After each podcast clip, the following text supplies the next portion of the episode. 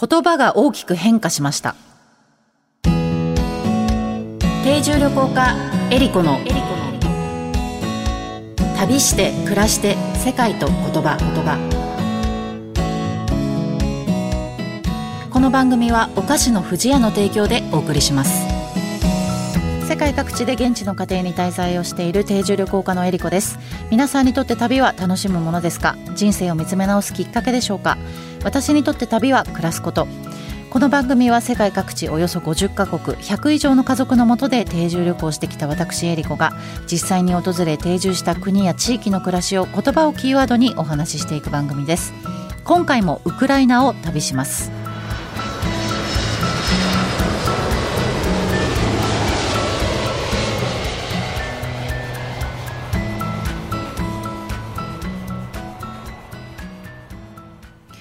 クライナ黒海の北に位置しロシア、ポーランド、スロバキア、ハンガリー、ルーマニアなど7カ国と国境を接する国です。人口およそ4000万人、首都はキーウ。9世紀終わりから政治、経済、文化、芸術が発展した歴史深い場所です。国家語はウクライナ語。国土は日本のおよそ1.6倍。国土のおよそ70%が農地で、ひまわり、小麦などを生産しており、欧州の穀倉地帯と呼ばれるほど豊かな大地に覆われています。2014年に勃発したドンバス戦争、2022年2月のロシア侵攻により、現在戦争状態にある国です。世界ではいろいろな言語が話されていますが、言葉にはその国の歴史や文化、習慣がぎゅっと詰まっています。言葉を知ればその国のことがより深く感じられます。今回の旅言葉はスルジックです。はい。このスルジックという言葉なんですけれども、私もあの、ウクライナに行って初めてこの言葉を聞いたんですが、えー、この言葉はですね、ロシア語とウクライナ語が混ざった言語という意味です。混ざった言葉がこのスルジックというふうに呼ばれているんですけれども、もともと混合ハッシュの混粉から作られたパンのことらしくて、ここからあの名称が元になっているというふうに言われています。ちなみに、あの、中国語とロシア語の混合言語はキャフカっていうのがあるらしくて、えー、ノルウェー語とロシア語の混合言語は、ルセノルスクっていう風に呼ばれているらしいんですよ。で、また最近ではハングル、韓国語と日本語が混ざってる言語を、あの、本物っていうらしくって、だから韓国の若者の間でよく使われているらしいんですけど、そういう世界にはそういった混合した言語に名称がついてるのもあるんだなと思って、本当に知らなかったんで驚いたんですけど、私が今回そのウクライナに行く時にすごい心配してたことの一つが言語だったんですね。で、私はあのロシア語を話すんですけれども、まあウクライナ語とはもちろん違うので、あの出発前にやっぱりウクライナ語を勉強しなきゃいけないと思って少し勉強していって、まあ、単語とかね覚えたりとかしていったんですけどあの一番最初に、えー、到着したあのザポリージャというところはですねこう街を降りて、まあ、人と話したりとか、あとまあ看板とかね、街の様子を見たりしてても、ロシア語表記が実はほとんどで、あの、現地の家族もロシア語で話をしたりしていたんですよ。なので、なんか最初いいのかなと思ったんですけど、そのままロシア語で話をしていたんですね。で、その後滞在した中部のクロピプニツキーっていうとこと、あと首都のキーウでも、結構ほとんどの人がロシア語を話していて、実際国民の7割が、あの、公用語のウクライナ語を話すんですけど、ロシア語もこうかなり広く使われているっていうことが分かって、特にその東部だったりとか南部のクレミア半島とかはロシア語が第一言語っていうケースが多いらしくってな、あのだからまあ、ロシア語が本当に標準共通語になっているっていうのがあったんですけども、だから300年以上、まあ、ロシアに支配されていた時に、ウクライナ語の禁止令っていうのもかなりたくさん9回以上出てるっていうのも聞いたことがあって、まあ、そういう影響も少しはあるんじゃないかなと思ったんですけど、西側の方はね、またちょっと、あの、西部はまた違うみたいなんですが、あの、なので現地では基本的にそのロシア語で主に私はまあ会話をして、で、そこに、例えば、ジャクユ、まあ、ありがとうっていうウクライナ語とか、ポイントポイントでこう、ウクライナ語を混ぜてウクライナに敬意がありますっていう、まあ、そういった気持ちをこう表現していたんですけれども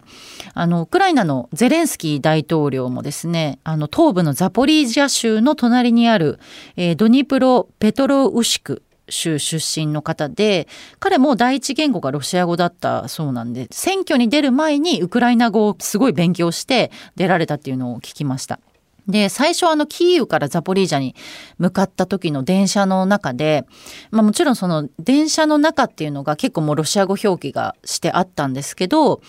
なんかその横に最近多分貼ったと見られるあの同じ意味でウクライナ語のシールっていうのがこう貼ってあったりしてだんだんだんだん多分このウクライナ語化をしようっていう意識が多分国民の中でもどんどん高まっているんだなっていうのを感じたんですけれども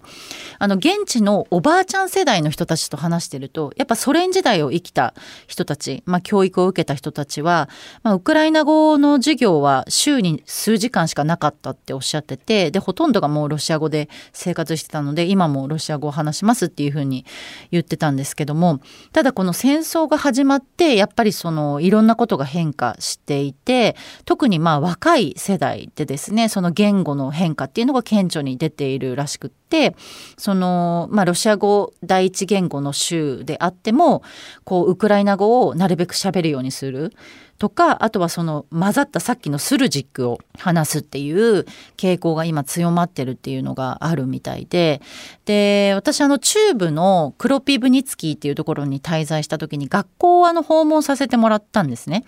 で学校の状況っていうのは今も州とかこの村とかによって全然違うんですけど私があの訪問させてもらった学校っていうのがずっとオンライン授業をしてたみたいでで私が訪問した日がもう初登校みたいなあの状態だったんですよ。だからみんなすっごい元気で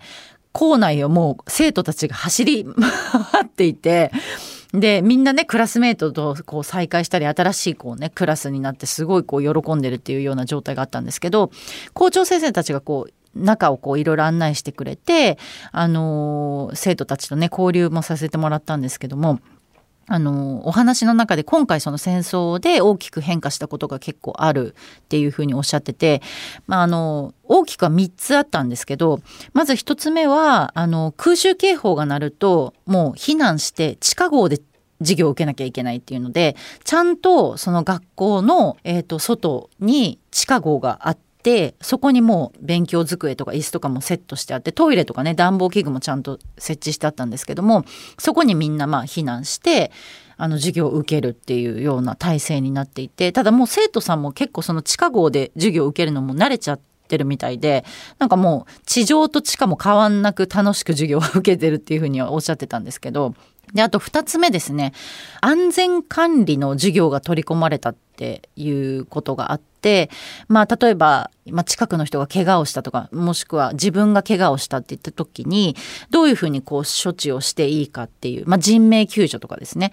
まあ、そういった訓練であったりとかあとはですねあの地雷のレプリカがたくさん置いてあってこれが地雷ですよってこうこういうふうに地雷ってこう働くんで気をつけてくださいっていうようなその地雷の授業っていうのが、まあ、軍人さんとか警察の人たちが実際に学校にやってきてそういう、まあ、生徒たちにそれを教えるっていう新しく始まった授業の一つらしくって子供たちはこうおもちゃかなんかわかんなくて触っちゃうみたいなこともあるらしくってすごい危険なんですけどこのクロピブニツキーはほとんどもうあの地雷は埋まってないんですがザポリージャ州とかはねもうほんと1ヘクタールに6個以上の地雷が今埋まってるって言われてていて本当に危険なんですけれどもそういった知識をねやっぱり子どもたちも今から身につけてるっていうのがあるみたいでしたね。であとまあ大きく変化したことの最後3つ目は、えっと、ロシア語の授業の廃止ですね。でこれまではまあロシア語の授業も行われていたってことなんですけども今はもうロシア語の授業廃止されたっていうので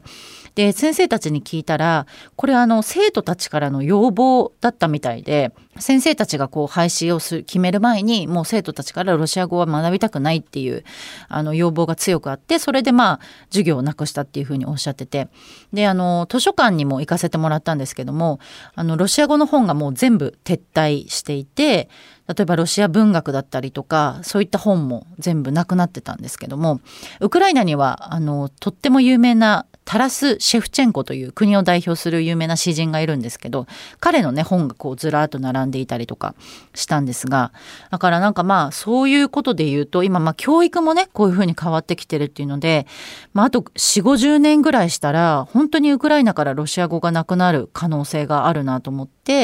こう戦争の影響で言語もね大きくこう変化していく様子を見てやっぱり話す言葉ってこうアイデンティティにもすごく大きく関わるものだなっていうのをすごい改めて感じました。旅して暮らして世界と言葉言葉。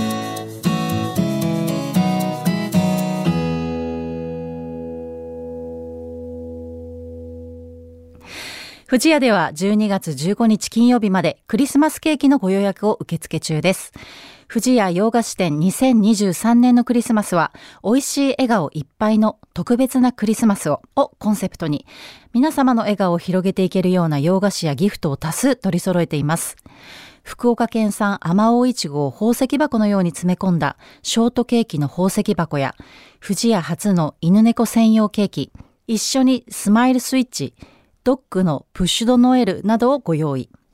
また、毎年恒例クリスマスケーキご予約特典として、今年もクリスマスプレートをご用意しています。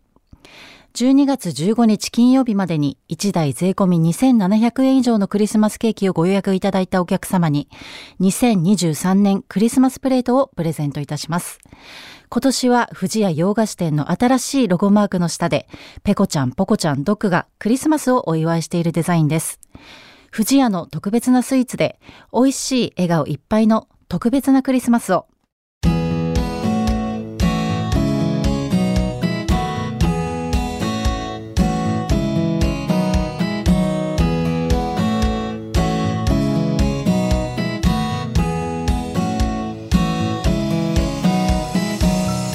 番組では皆様からの質問やコメントリクエストも大歓迎です。旅についてや海外の暮らしについての質問あなたの旅への思いなどをお送りください。メッセージの宛先はメールアドレス eriko.joqr.net までです。次回の旅の舞台もウクライナをお届けします。今回お話しした旅の様子は私の YouTube えりこチャンネルでも見ることができますのでぜひ覗いてみてください。それでは次回も旅しましょう。旅して暮らして世界と言葉。お相手は定住旅行家のえりこでした。ブバイ。